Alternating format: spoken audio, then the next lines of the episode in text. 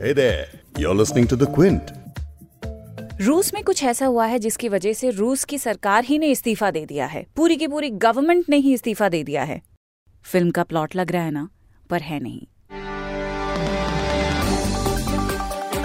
सबसे लंबे समय तक रूस का नेतृत्व कभी प्रधानमंत्री बनकर, कभी राष्ट्रपति बनकर करने वाले व्लादिमीर पुतिन ने एक ऐसा प्रस्ताव रखा है जिस पर अगर पार्लियामेंट में वोटिंग हो जाए तो रशियन पॉलिटिक्स सिर्फ़ एक ही आदमी के इर्द गिर्द ही सिमट कर रह जाएगी और वो है पुतिन। इसी पर आज बात करेंगे बिग स्टोरी पॉडकास्ट में। मैं हूँ फबीहा सैयद। अगर भारत में मोदी है तो मुमकिन है तो उधर रूस में पुतिन है तो नामुमकिन कुछ भी नहीं। रूस के राष्ट्रपति व्लादिमीर पुतिन ने संवैधानिक परिवर्तनों, यानी कि कॉन्स्टिट्यूशनल रिफॉर्म्स पर एक रेफरेंडम यानी कि राष्ट्रीय वोट का प्रस्ताव रखा है, जिसके अनुसार राज सत्ता राष्ट्रपति पद से ज़्यादा प्रधानमंत्री, संसद और स्टेट काउंसिल पर होगी। आपको बता दें कि राष्ट्रपति के रूप में पुतिन का चौथा कार्यकाल 2024 में, यानी कि आज से चार साल के बाद खत्म हो जाएगा, और मौजूदा संविधान के नियमों के मुताबिक वो अगली बार राष्ट्रपति नहीं हो सकते। लेकिन पुतिन संविधान में बदलाव लागू करने में कामयाब हो जाते हैं तो इसके बाद भी सत्ता पर काबिज रह सकते हैं। यानी ये रेफरेंडम अगर पास हो जाता है तो रशिया में प्रेसिडेंट और प्राइम मिनिस्टर कोई भी हो फुल पावर पुतिन के ही कंट्रोल में होगी। वैसे व्लादिमिर पुतिन रूस में पहले ही से एक लंबे समय से 20 साल से पार में है। इस पर आगे आपको तफसील में बताऊँगी, लेकिन वापस उस प्रस्ताव की बात करूँगी जिससे रूस के प्रधानमंत्री दिमित्री मेदवेदेव और उनकी पूरी कैबिनेट ने इस्तीफा दे दिया है। बीबीसी के एक रिपोर्ट के अनुसार मेदवेदेव ने इस्तीफा देने के बाद ये कहा कि बदलाव जब लागू हो जाएँगे तो न सिर्फ़ संविधान के सभी अनुच्छेद बदल जाएँगे, बल्कि सत्ता संतुलन और ताकत में भी बदलाव आएगा।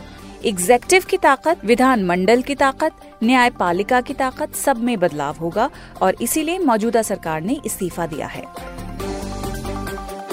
मेदमतियेव जो प्रधानमंत्री पद छोड़ने के लिए तैयार हैं, वो पुतिन के लंबे समय से ही सहयोगी रहे हैं। तो पुतिन ने इस बात का भी संकेत दे दिया कि मेदवेदेव रूस की सिक्योरिटी काउंसिल के डेप्यूटी चीफ के रूप में काम करेंगे। वो कहीं जा नहीं रहे हैं मौजूदा हालात में भी उनकी एक पोजीशन सुरक्षित है। ये सिक्योरिटी काउंसिल एक ऐसी काउंसिल है जिसकी बतौर राष्ट्रपति पुतिन अध्यक्षता करते हैं और ये काउंसिल नेशनल सिक्योरिटी से संबंधित है। मेदवेदेव, जो एक लॉयर भी हैं, वो यूनाइटेड रशिया पार्टी के प्रेसिडेंट थे। उनकी लोकप्रियता रूस में हाल के वर्षों में काफ़ी कम हो गई है और उसकी वजह रूस में इकोनॉमिक अनस्टेबिलिटी बताई जाती है। लेकिन पुतिन और मेदवेदेव की दोस्ती काफ़ी पुरानी है। 2008 में व्लादिमिर पुतिन ने दो टर्म्स बतौर प्रेसिडेंट पूरे कर लिए थे। और जैसे मैंने आपको अभी बताया थोड़ी देर पहले रशिया का संविधान लगातार तीसरे टर्म की इजाज़त नहीं देता है। तो इसलिए मेदवेदेव जो इस वक्त प्राइम मिनिस्टर थे, उन्होंने पुतिन के साथ पद की अदला बदली इस तरह की कि वो खुद राष्ट्रपति बन गए और पुतिन प्रधानमंत्री के रूप में सत्ता में बने रहे। हालाँकि मेदवेदेव सिर्फ़ एक ही टर्म के लिए प्रेसिडेंट बने रहे, लेकिन ऐसा करने से पुतिन तीसरा टर्म इस एक टर्म के ब्रेक के बाद कायम रख सके। और 2012 में पुतिन ने वापस रूस का राष्ट्रपति पद संभाल लिया। अब वही स्थिति दोबारा आ गई है।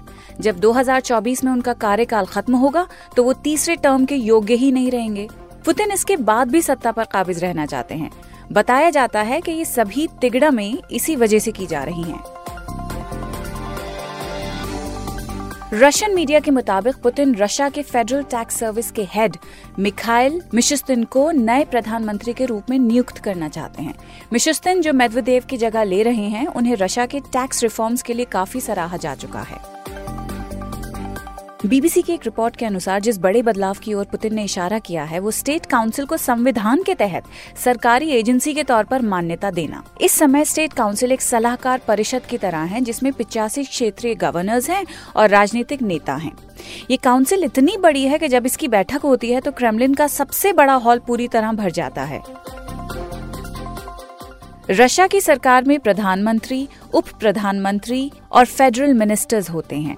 लेकिन इस स्ट्रक्चर के बावजूद, पुतिन के होते हुए मॉस्को के पॉलिटिकल सिस्टम को ऑटोक्रेसी के रूप में देखा जाता है, क्योंकि पुतिन के पास काफ़ी पाज हैं। न सिर्फ़ रशिया में, बल्कि इंटरनेशनली भी वो काफ़ी ताकतवर माने जाते हैं।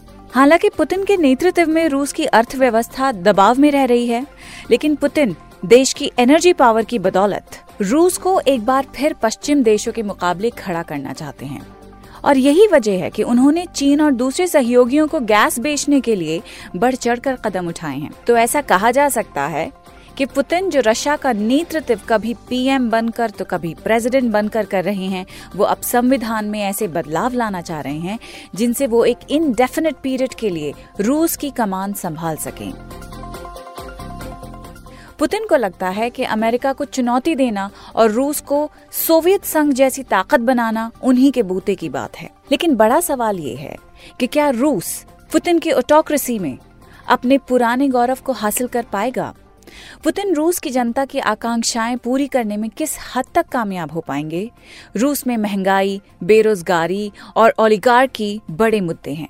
देखना होगा पुतिन रूस की जनता के इस असंतोष को किस हद तक पूरा कर पाते हैं। लेकिन इतना तो तय है कि दुनिया का कोई भी मुल्क, कोई भी देश इतने लंबे समय एक ही शख्स के अधीन रहकर एक घुटन भरे समाज में तब्दील होने लगता है। इस पॉडकास्ट को यहीं पे खत्म करते हैं। बिग स्टोरी हिंदी पॉडकास्ट में हम देश और दुनिया की बड़ी खबर आप तक लेकर आते हैं। इस पॉडकास्ट को आप क्विंट हिंदी की वेबसाइट पर सुन सकते हैं। उसके अलावा एप्पल और गूगल पॉडकास्ट स्पॉटिफाई और जियो सावन जैसे प्लेटफॉर्म्स अगर आप इस्तेमाल करते हैं। तो बिग स्टोरी हिंदी लिखने पर हमारे सारे एपिसोड आपके सामने आ जाएँगे। इस प्लेलिस्ट को अगर आप फॉलो करेंगे सब्सक्राइब करेंगे तो आगे जो भी नया एपिसोड आएगा, उसके लिए आपको नोटिफिकेशन भी मिलती रहेंगी। तो कोई एपिसोड आपसे मिस ना हो, इसलिए अभी फॉलो कीजिए बिग स्टोरी हिंदी। मैं हूँ फबीहा सैयद और कल फिर मुलाकात होती है एक और बिग स्टोरी के साथ।